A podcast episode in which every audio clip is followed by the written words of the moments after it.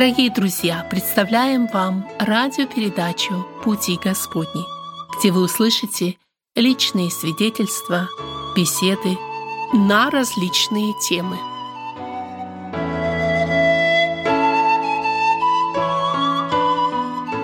Эфире беседа в студии «Радио на пути». И я, ваш ведущий Вадим Гетман, сердечно рад приветствовать каждого из вас, кто настроил ваш радиоприемник, чтобы послушать нас. Напомню, что архивы наших программ находятся на сайте Церкви Спасения salvationbaptistchurch.com, а также вы можете слушать нас в интернете в прямом эфире на радио на пути, на пути.инфо. Я знаю, что это много информации, но мы рады, что у нас есть такие разные выходы на а, различных радиослушателей. Как обычно, обычно, сегодня мы тоже желаем иметь общение. Я надеюсь, оно будет интересным для вас. И позвольте мне представить нашего друга, нашего гостя, который сегодня э, находится с нами в студии. Его зовут Андрей Францевич Кран. Добро пожаловать. Добрый день.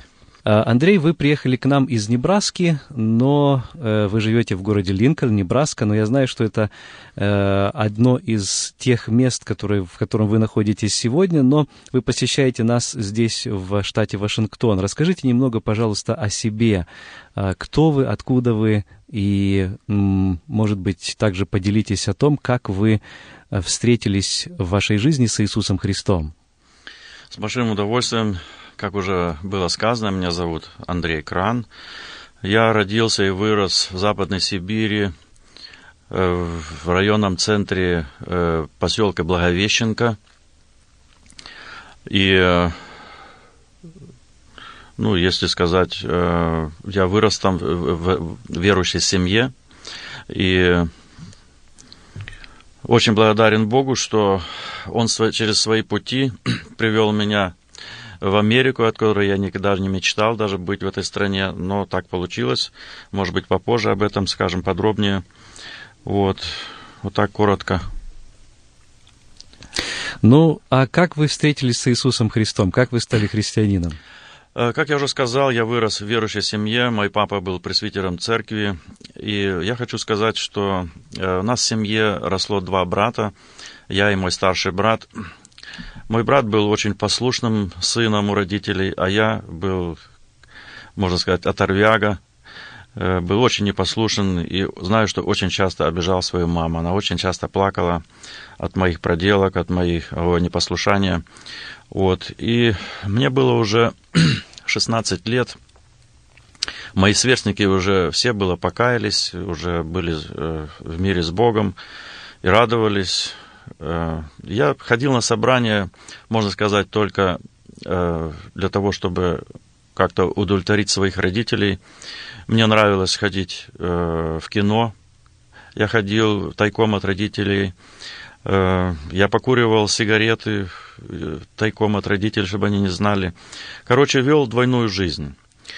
И я очень хорошо помню момент, как я однажды был в собрании, и нам приехал один брат из э, соседнего города, и он проповедовал на тему о втором пришествии.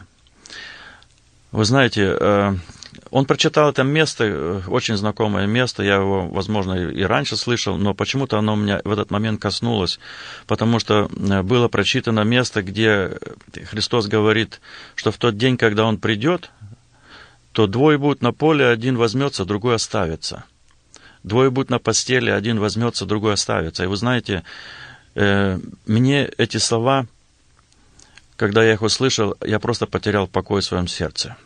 У меня не было в тот момент силы встать и покаяться, потому что кто-то меня удерживал. Я сейчас знаю, кто это был.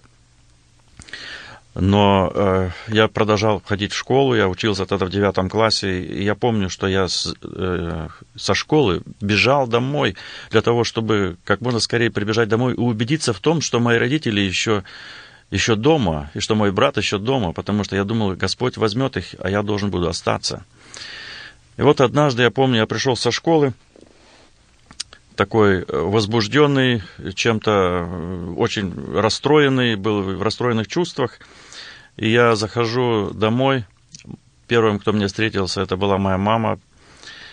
И я что-то грубое ей ответил, что-то ей сказал такое, не, не помню уже что.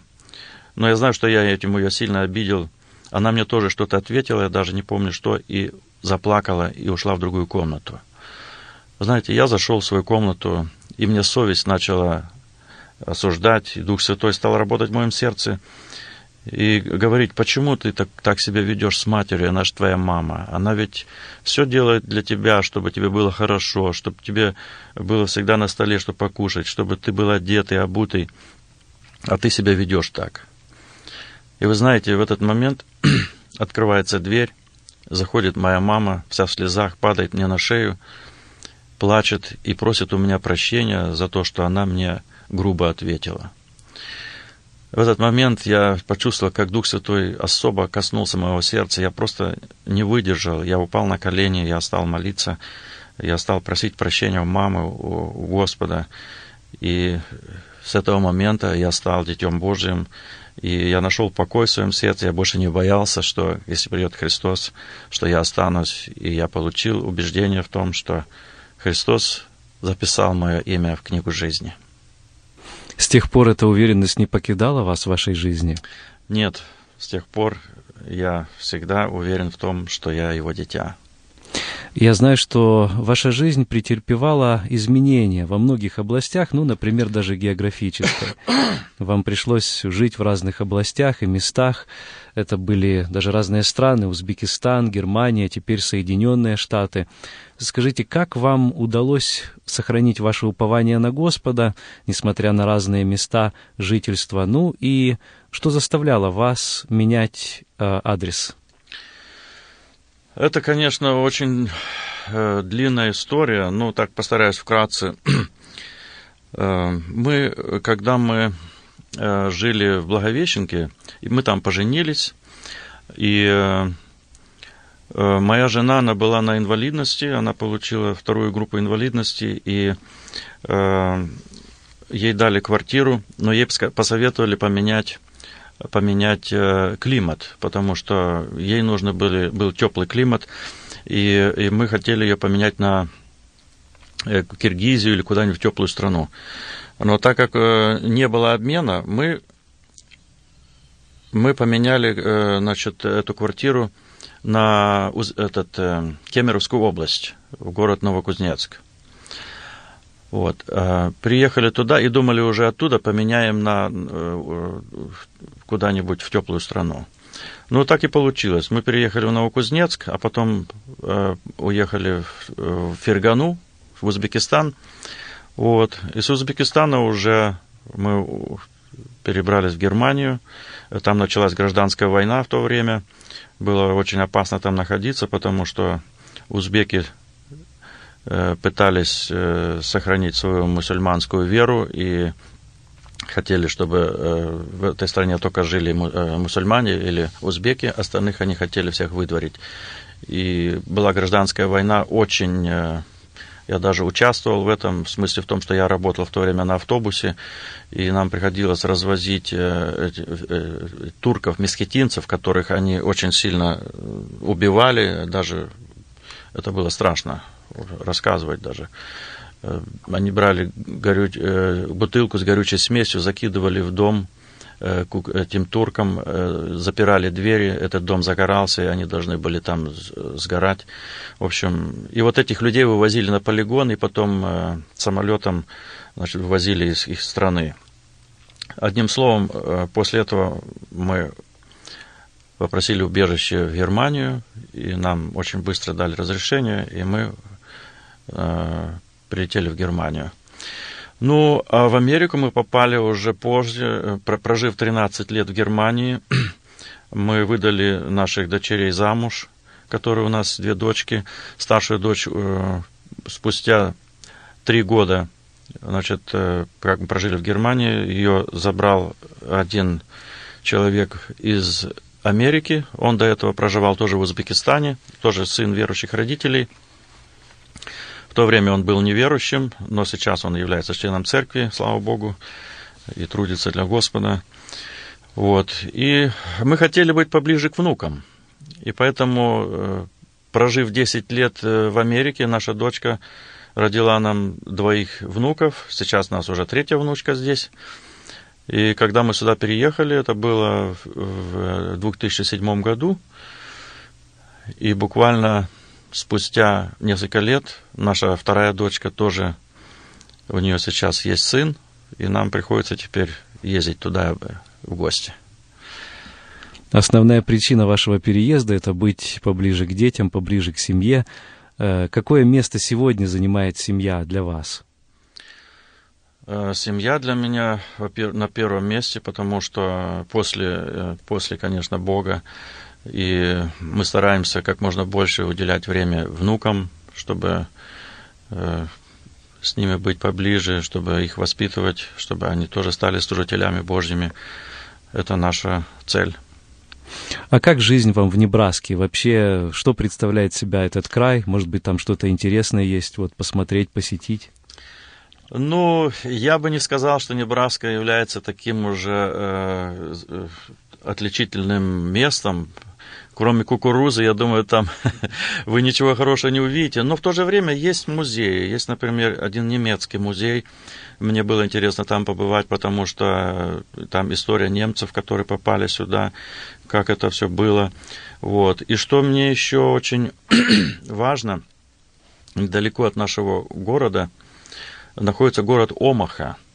И в этом городе есть очень много русских евреев, э, которые не знают Бога, скажем так, не знают Иисуса Христа. И там нету ни одной русской церкви. И вот я бы просто, если меня слушают сегодня служителя, которые не знают, где применить себя в служении, то Э, пожалуйста, вы можете открыть там мессианскую церковь для русских. Это будет очень здорово, потому что по сегодняшний день там не было никого. Была там одна небольшая харизматическая церковь, но она тоже распалась, там сейчас нету никого.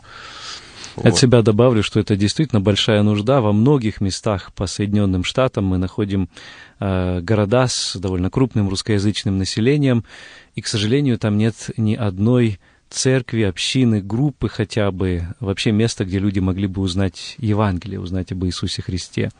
А, поэтому, друзья, если Бог вас призывает на миссионерский труд, и вы серьезно задумываетесь о спасении душ, вовсе не обязательно для этого, ну, скажем так, преодолевать э, огромные тысячи километров и ехать куда-то в Африку, в Евразию. У нас здесь э, под боком, что называется, прямо здесь, в Соединенных Штатах, находится довольно много таких мест, не так ли? Да, совершенно верно. Ну что ж, э, дорогой брат Андрей, мы немножко узнали о вас. Я знаю, что вы э, являетесь исполнителем христианских песен. Всякий раз, когда вы посещаете церкви, э, вы приезжаете с дисками, с фонограммами. И расскажите немножко об этом, как вы обнаружили в себе этот талант, как он у вас развивался. Ну, если с самого начала, то я должен сказать, что этот талант мне дал Бог с самого детства. Я помню себя еще ребенком, мне, наверное, было лет пять или шесть, когда еще у нас собрания проходили по домам, Э, то мне родители купили гармошку с, еще с деревянными клавишами, это однорядная такая гармошка, и я уже пытался на ней играть э, духовные христианские песни. И помню, когда э, у нас было собрание в нашем доме, то приходили э, члены церкви, особенно бабушки, так гладили меня по голове, как бы поощрение, давали мне конфетку, тогда это было большим награждением, и меня это очень вдохновляло. Э, значит, исполнять христианские песни. Вот. Оттуда это все началось, и э, на сегодняшний день э, я стараюсь находить тексты в интернете. Мне очень много приходится читать стихов разных, чтобы со смыслом найти такую песню, которая бы цепляла людей, чтобы, которая трогала бы людей, сердца людей для того, чтобы именно Э, люди, слушая эти песни, не только могли слышать музыку, но и могли вникать в слова. Вот, вот так я нахожу песни. Потом я, у меня есть очень хороший композитор, два композитора, которые э, пишут мелодию на те стихи, которые я нахожу. Один находится в Москве, это Леонид Атабеков, а другой э, живет в Миннесоте, это Алекс Редин, который пишет мне и фонограммы. И я очень благодарен Богу за этих людей, которые помогают мне в этом служении. Ну что ж, самое время, я думаю, послушать одну из этих песен.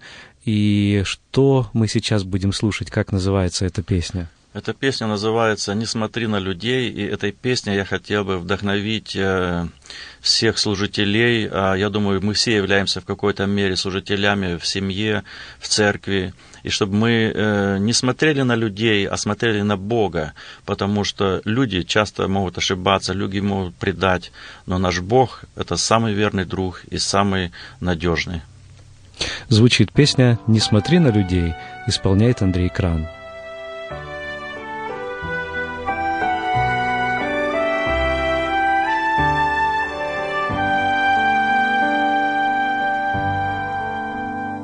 Не смотри на людей, не учись у людей, Людям свойственна всякая слабость. Пусть тебя учит Бог в благодати своей Познавать жизнь и горечь и радость, Познавать жизнь и горечь и радость.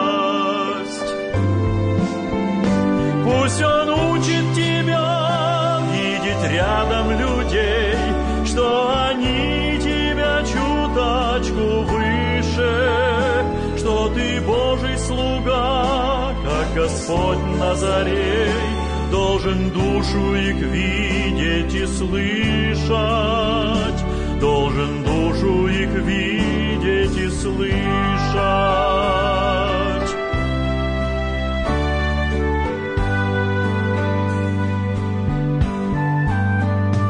Пусть Он учит тебя, пусть хранит Он тебя, Пусть ведет Он тебя через от жизни твоей будет людям теплей, Тем, кто рядом идет по дороге, Тем, кто рядом идет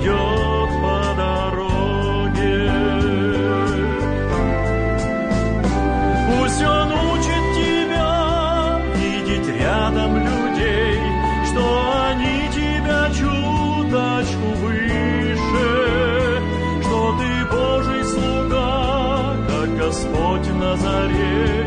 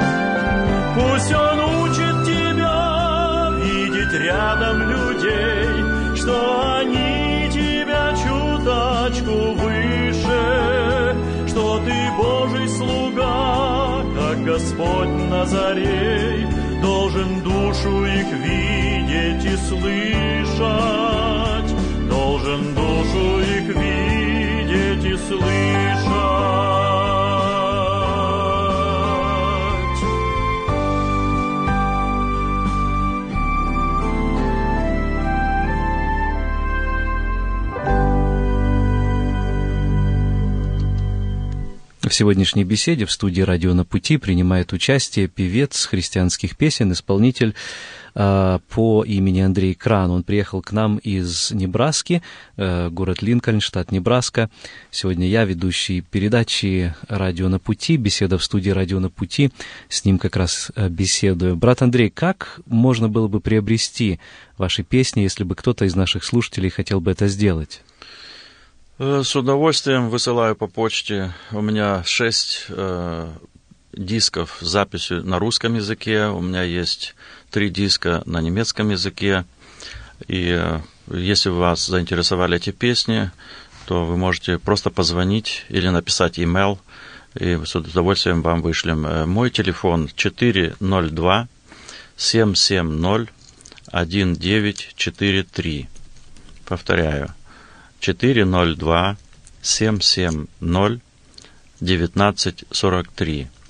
Мой имейл называется K-R-U-N-T-E собачка gmail.com. K-R-U-N-T-E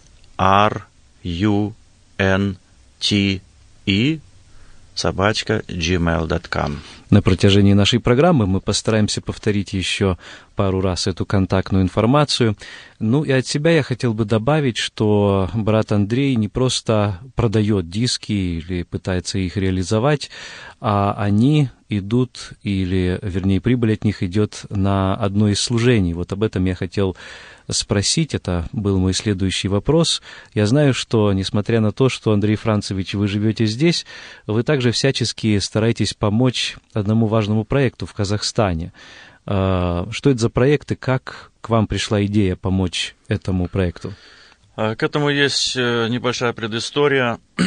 Э, дело в том, что когда мы первый раз э, приехали в Узбекистан, Спустя некоторое время ко мне подошел один брат из соседней церкви и попросил меня поучаствовать в воспитании детей детского дома. Это был детский дом государственный, в котором была директором женщина русская, но дети, дети там были разной национальности.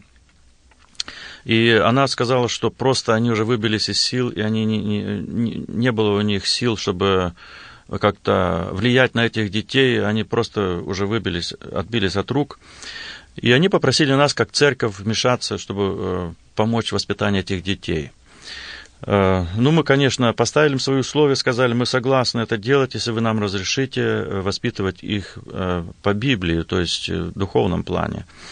Они нам препятствий никаких не поставили, мы начали с ними заниматься. И вы знаете, это было первый раз, когда столкнулся с детьми-сиротами, потому что до этого я всегда имел такое представление, что сирота – это дети, у которых, может быть, умерли родители, у которых нет родителей, они помещены в детский дом, э, о них заботятся, они имеют питание, имеют одежду, ходят в школу, и это было все, что, что я мог э, знать о детях-сиротах. Но когда я первый раз попал в этот детский дом, я увидел, насколько эти дети лишены возможности получать ту любовь и ласку, в отличие которой получают наши дети, наши внуки. Там были дети, которые просто вкарабкивались на колени к взрослым, брали руку взрослого и гладили ею себя по голове. Они нуждаются в ласке, в любви. И это было первое, на что мы обратили внимание. И вы знаете, я как сейчас помню, первое служение, которое мы с ними проводили в церкви, мы их привезли в церковь. Э, их было, на человек 25 детей, которых мы привезли. Там были дети с 4 лет и э, до 16 лет в этом детском доме. И когда мы их привезли в церковь, они тоже маленькую программку мы с ними провели. И когда в конце служения брат призвал к покаянию, то две старшие девочки, которым было по 15 лет, они просто бегом бежали с того места, где они сидели, вперед, упали на колени. И вы знаете, я первый раз в жизни услышал такую простую детскую молитву, где они молились и говорили, Господи, спасибо Тебе за дядю Андрея, спасибо Тебе за, за дядю Мишу, спасибо Тебе за тетю Валю, перечисляли по имени тех, которые приезжали к ним, которые рассказывали им о Боге.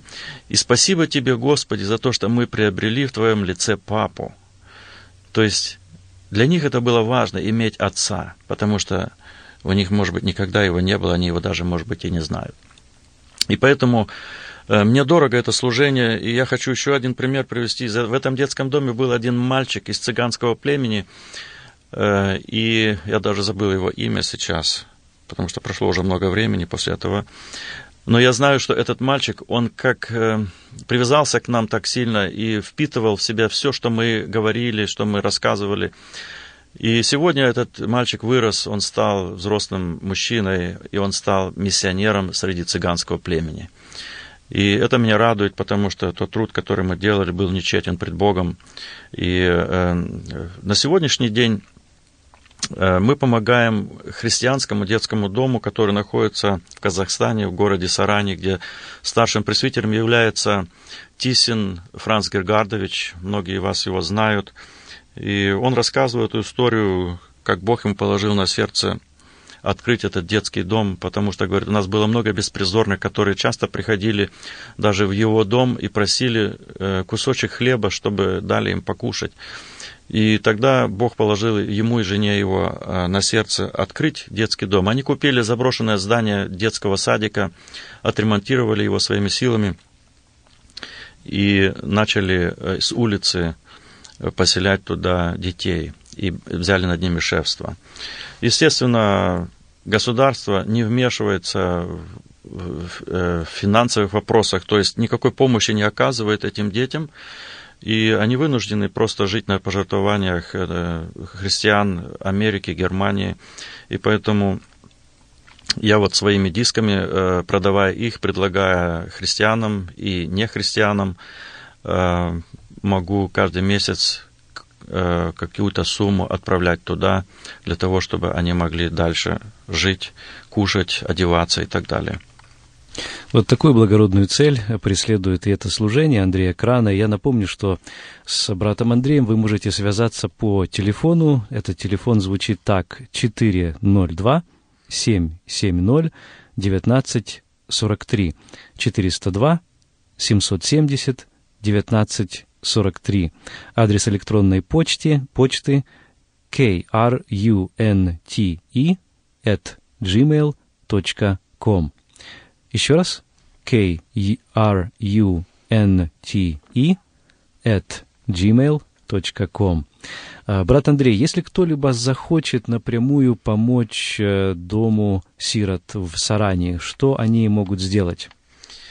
Ну, во-первых, я хочу сказать, что э, в городе Сиракьюз, в штате Нью-Йорк, там э, находится церковь, э, которая почти все члены этой церкви выехали именно с того места, где был этот детский дом, и э, там живет э, Владимир Охман со своей супругой, они организовали миссию Прескила, и благодаря этой миссии, э, куда можно перечислять деньги, и эти деньги идут напрямую в детский дом преображения, так называется детский дом в городе Сарань.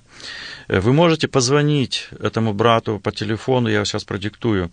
Телефон 315 55 94 657. 315 559 46 57. Это прямой телефон Владимира Охман, который ответственен за финансовую э, часть для этого детского дома.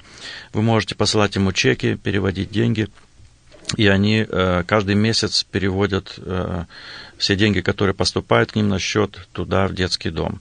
Еще хочу сказать, что сейчас у них идет особая нужда, они разослали письма всем, кто, кому не безразлична судьба этих детей, где они написали бюджет, который им нужен для того, чтобы детям э, с осени пойти в школу. Это включается туда форма одежды, а потом э, тетради, учебники и все, что нужно для школы. И в общей сложности им нужно около 9 тысяч долларов собрать для того, чтобы эти дети могли нормально жить и э, посещать школу и одеваться и так далее. Поэтому, если у вас будет желание помочь, вы можете напрямую позвонить Владимиру, и он с удовольствием э, даст вам ваши его контактные данные, куда вы можете послать эти деньги. Напоминаю еще раз этот телефон. Это телефон Владимира Охмана в штате Нью-Йорк. Он звучит так. 315 559 46 57. Еще разок 315 559 46 57. Скажите, Андрей, есть ли у вас песня, которая посвящена вот этой теме сирот? Да, у меня есть песня, которую э, слова написал э, Андрей Нефельд из Миннесоты. Мелодию написал на эту песню э, Алексей Редин. Она называется «У Бога не бывает чужих детей».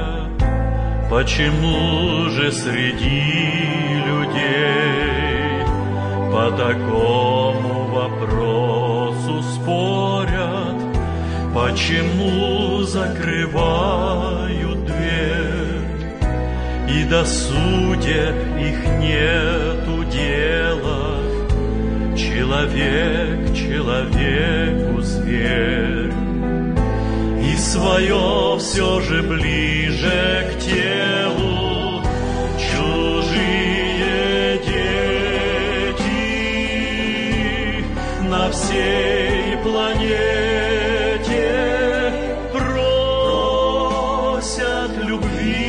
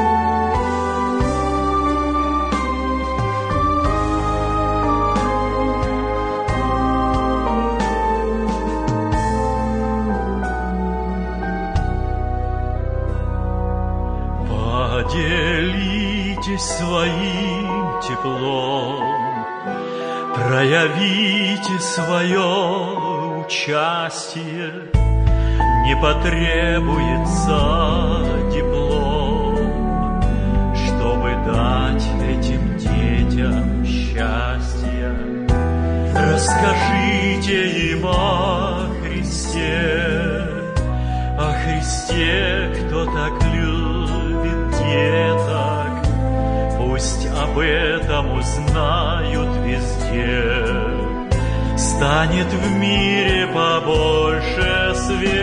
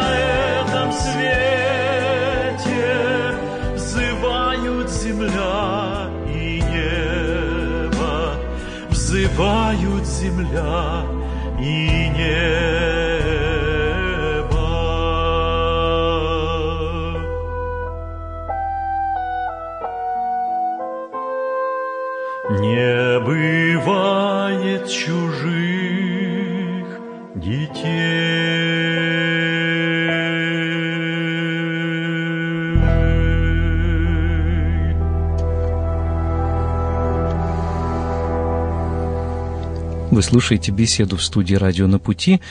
Прозвучала одна из песен э, брата Андрея Кран, который сегодня находится у нас в студии, и я, Вадим Гетман, продолжаю беседу с ним. Живет он в городе Линкольн, штат Небраска, э, продает диски, которые посвящены христианскому пению, и эти средства, вырученные от продажи дисков, идут на помощь э, дому сирот, который находится в городе Сарань в Казахстане. Андрей, скажите, сколько у вас дисков, как они называются и какие песни на них могут слушатели найти? Э, У меня шесть разных дисков на русском языке. Один из них называется «Не бывает чужих детей». Другой диск называется «Я спасен». «Хочу я петь», «Неся свой крест», «К заоблачным далям». И последний диск, который я выпустил, э, называется «Молись, мой друг». Эти диски вы можете приобрести, позвонив мне или э, написав на email, и у меня выйдет э, в скором времени свой веб-сайт, который вы сможете потом получить при желании. Э, Таким образом, вы можете помочь этим детям-сиротам. В сегодняшней передаче звучат песни из одного из дисков. Он называется «Не бывает чужих детей», но, как мы видим, дисков еще больше. Напомню еще, что в архивах наших радиопередач вы можете их найти на сайте Церкви Спасения salvationbaptistchurch.com. Э, Мы беседовали как-то с Францем Гергардовичем Тисином и с его женой Ольгой, которая непосредственно руководит этим сиротским домом. И если вы зайдете на эти архивы, вы найдете эту передачу, там вы также более подробно сможете узнать об этом служении. Андрей, у меня еще к вам есть один вопрос. Почему э, вы избираете именно эти темы для ваших песен? Почему они ложатся вам на сердце? Ведь есть э, столько много других вещей, о которых, казалось бы, хотелось бы спеть. Ну, во-первых, я уже говорил, что э, я обычно подбираю песни, которые были слова со смыслом, чтобы эти песни трогали сердца людей, потому что, как один человек выразился, есть песни для души и есть песни для ног. Так вот, я выбрал э, первый вариант, чтобы людям действительно было приятно слушать эту музыку, и чтобы они могли умиляться сердцем, восхищаться нашим Творцом и Богом, э, который сотворил нас, который все сотворил для нас, и чтобы мы чтили того, который превыше всех. А Приходилось ли вам лично видеть руку Божью и, может быть, какие-то особые события или даже чудеса в вашей жизни или жизни вашей семьи? Да, я могу привести несколько примеров, у меня их очень много. И обычно говорят, да, когда Иисус Христос э, был на земле, э, Он творил много чудес, Он исцелял больных, Он воскрешал мертвых, но сейчас не то время. Вы знаете, есть место, где написано, что Иисус Христос вчера, сегодня и во веки тот же, Он не меняется.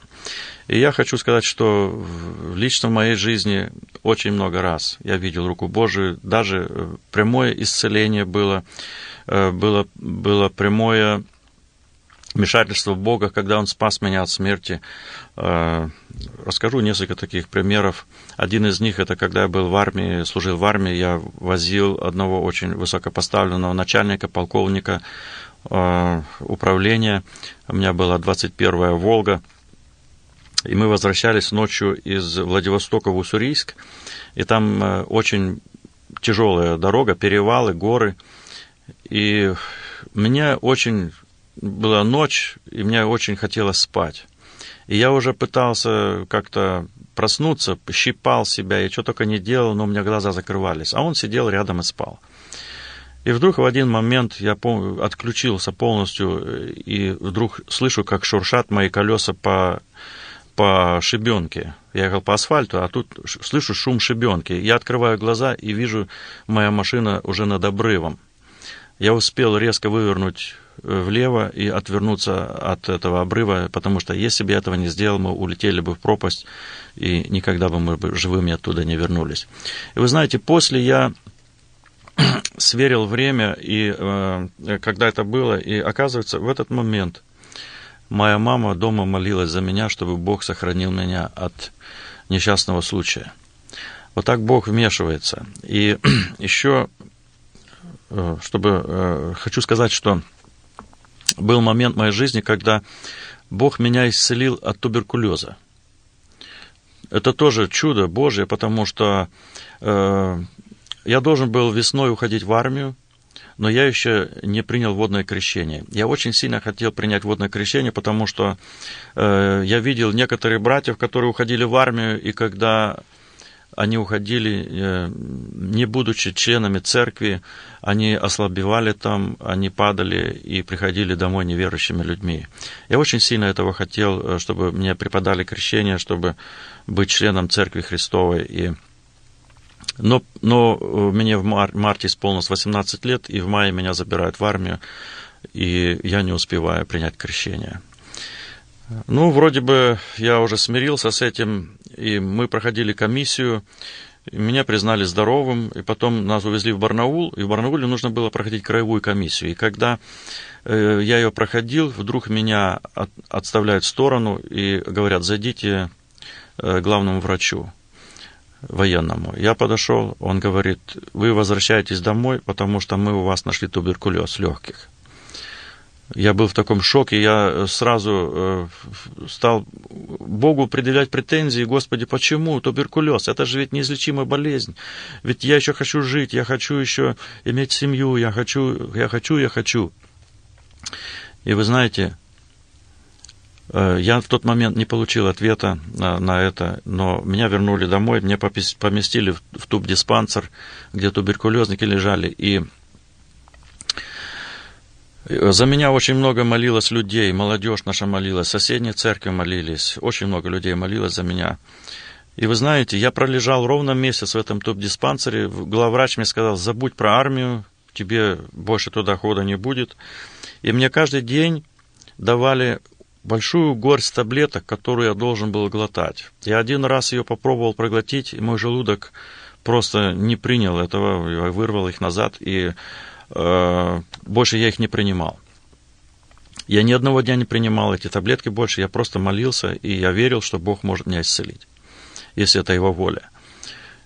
Буквально через месяц меня посылают на перекомиссию, и не нашли никакого следа туберкулеза. Вот так Бог меня исцелил. И я в это лето принял водное крещение, э, укрепился в вере, и осенью меня забрали в армию. Я имел очень хорошую службу, э, как я уже говорил, я возил полковника, я имел возможность ходить в собрания и иметь общение с верующими, и Бог чудным образом меня благословлял. Э, еще один пример прямого исцеления, это было, сейчас скажу в каком году, это было в 1960 году. Я тогда был еще ребенком, мне было 5 лет. И в нашей церкви, где мой э, папа был пресвитером, была одна девочка, э, которая очень сильно заболела водянкой. Это такая болезнь, когда отказывают почки. Э, по-медицински этот термин называют, этот диагноз называется гломерулонефрит. Почки полностью отказывают, и человек просто обречен на смерть. Ее увезли в краевую больницу Барнаул. Я не помню, сколько времени она там лежала, но э, факт то, что за все это время, что она там лежала, врачи пытались как-то помочь или вылечить ее, но они ничего не смогли сделать. Дело в том, что а, что они смогли сделать, они смогли только э, за все это время три раза откачивали они воду из животика, и каждый, каждый раз по 9 литров за один раз. Ее выписали домой, и она дома лежала, болела очень сильно, у нее были пролежни, и папа был у нее неверующий в то время, мама была верующая, и, и Бог просто проявил чудо. Каким образом? Мама, она позвала трех служителей из церкви, они пришли в дом ее, они молились трое суток э, с постом и молитвой над этой девочкой. И на четвертые сутки Бог просто сделал чудо. Он исцелил ее таким образом, что вода, которая находилась у нее под кожей, в голове, в ногах, в руках, она стала выходить через кишечник, что не может объяснить ни один профессор, ни один медик, каким образом это может случаться. И она выздоровела и встала на ноги, и ровно через 16 лет этой девушке сделал предложение один молодой человек. Они поженились, и этим счастливчиком был в то время я, потому что она вышла за меня замуж. Хотя Бог опять чудо сделал в том, что врачи сказали, ни в коем случае тебе нельзя выходить замуж, потому что таким диагнозом э, противопоказано иметь детей. То есть это смертельно для тебя, ты можешь умереть. Конечно, роды были очень тяжелые, но Господь дал нам двоих детей. На сегодняшний день у нас двое детей, э, два зятя, три внука и одна внучка. И один внук он сейчас в Германии. Может быть, если будет время, я еще подробнее расскажу. Э, там тоже очень интересная история. Но таким образом Бог лично э, проявлял чудеса в нашей жизни, в жизни моей семьи. Слава Господу. Слава Ему. Я хотел бы спросить, вот истории о чудесах, они случаются не у каждого. И есть люди, которые, может быть, слушая нас, думают, а почему Господь не всегда отвечает на мои молитвы таким образом? И, наверное, у вас были тоже примеры и случаи, когда а, у Господа было другое решение, другой ответ. А, как вы думаете, почему это случается? Почему иногда Господь избирает а, ответ прямой, вот такой вот положительный, чудесный, а иногда, напротив, Он не отвечает нам так, как мы хотели бы? Я думаю, что во-первых, Бог, Он всесущий, всемогущий, всезнающий, и Ему виднее, кому дать исцеление, кому нет. Я знаю одну женщину, которая постоянно болеет. И она сама свидетельствует о том, говорит, что если бы Бог меня не напоминал через болезнь, э, э ну, что, что Он есть, то я бы не была бы сегодня в Церкви Христовой, я бы не была бы верующей. Он мне постоянно своим напоминанием, э, то, то, что э, он мне допускает болезнь, напоминает мне, что я завишу от него. Потому что она очень была э, такая легкомысленная в молодости, она ее привлекал мир, всегда она хотела все прелести мира иметь. Но Бог ее раз положил на одр болезни. И она покаялась тогда, и вот таким образом. И поэтому я считаю, что мы не можем э, как бы э, роптать на Бога, если мы о чем-то его просим, и он не отвечает, потому что ему просто виднее, э, во благо это нам или не во благо. Не, не всегда, наверное, мы также можем и наверняка знать, что Бог обязательно ответит нам посредством чуда. И, наверное, нелепо было бы требовать, что Бог это сделает именно так. Но тогда, когда Он делает это проявление Его мощи, Его величия, Его владычества и того, что Он является суверенным Богом и всемогущим, который может вмешаться в любую минуту по Его воле в наши обстоятельства, не так ли? Да, и тем более мы э, видим из жизни апостола Павла, который тоже три раза просил Бога, чтобы Он избавил его от этого жала, которое он имел, как мы предполагаем, зрение у него было плохое. Но Господь ему прямо сказал, довольно тебе благодати моей. Поэтому как Бог допускает, так оно всегда лучше для нас. И я знаю, один брат как-то сказал, слышал я, как он сказал, когда мы придем на небо, то мы будем Бога благодарить за все услышанные молитвы, которые мы получили в своей жизни, и будем благодарить Его за неуслышанные молитвы, потому что там мы поймем, что они были нам не во благо.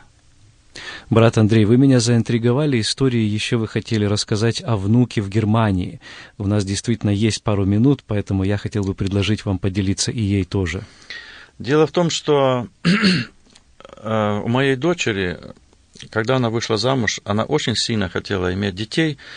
А когда они прожили с мужем 6 лет, то они прошли обследоваться, и э, врачи сказали, вы не можете иметь детей. Причина была э, в муже, она и есть в муже, и поэтому э, они очень сильно расстроились. И моя дочка вплоть до депрессии доходила. Она задавала Богу вопросы такие, почему, Господи, ты же знаешь, я хочу иметь детей. И э, претензии Богу предъявляла. И однажды, говорит, когда в таком, такой истерике была, и, и вдруг, говорит, Бог тихим голосом проговорил мое сердце и сказал, не плачь, дитя мое, у тебя будет ребенок. И вы знаете, буквально три года, почти три года назад они приезжали к нам в гости с мужем. Они оба музыкальные. А, она поет, он играет э, на, на клавишах, сам сочиняет музыку. И вот они делали в нашей концерте такую музыкальную программу и немножко свидетельствовали о себе. И э, э, моя дочка со слезами на глазах говорит, я не знаю, откуда, почему у меня слезы появились, но она говорит, уже прошло больше десяти лет, как у нас нету детей, и э, я Богу предъявляла претензии, и Он мне ответил, что у меня будет ребенок, но, но почему-то до сих пор нету детей. И у нас там есть один дедушка, он сидел в, переднем, э, в передней скамейке, и он смотрит на нее и говорит, Машенька, будет у тебя ребенок. И вы знаете, э, моя жена рядом сидела и говорит, ну вот зачем он это сказал? Ведь э, еще огонь масло подлил. Она и так страдает, а он ей еще надежду дает. И что вы думаете? В этот момент в Германии рождался один ребенок. И когда они на следующий день улетели домой, через день им позвонили с роддома, там, где родился этот ребенок, и сказали, что у нас родился мальчик, вы стоите на очереди. Они сказали им, что 8 лет нужно на очереди быть, чтобы получить ребенка. Но прошло всего лишь 2 года, и этот ребенок, если вы хотите, вы можете его усыновить. Ему было всего лишь 2 дня. Конечно, они с большой радостью взяли этого ребенка. Ему сейчас почти три года.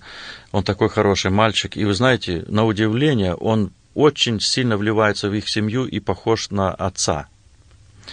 Вот. И таким образом Бог э, проявляет свою милость и посылает просимое, если мы действительно просим и верим, что Он даст. В сегодняшней передаче «Беседа в студии «Радио на пути» принимал участие брат Андрей Кран, наш гость, который приехал из города Линкольн, штат Небраска, исполнитель христианских песен. Связаться с ним вы можете по телефону 402 770 1943. Адрес электронной почты krunte at gmail.com. Наше время подходит к концу, и перед тем, как мы попрощаемся, брат Андрей, что вы хотели бы пожелать нашим радиослушателям? У меня есть прекрасная песня, которую я обычно э, высказываю свое пожелание, и поэтому я бы хотел, чтобы она прозвучала э, вам как пожелание. Звучит эта песня, а мы прощаемся с вами. Всего доброго, до свидания, с Богом. До свидания.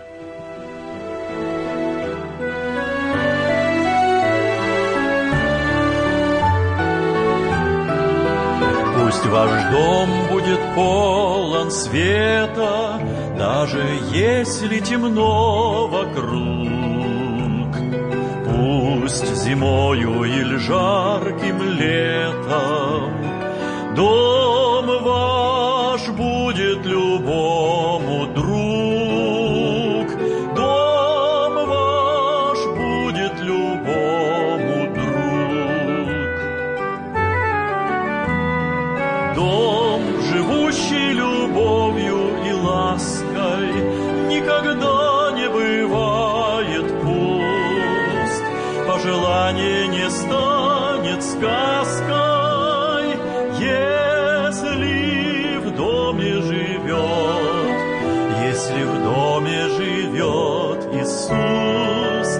Если в доме живет Иисус.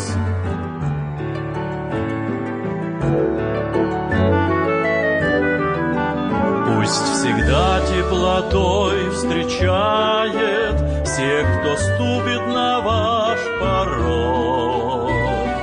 Пусть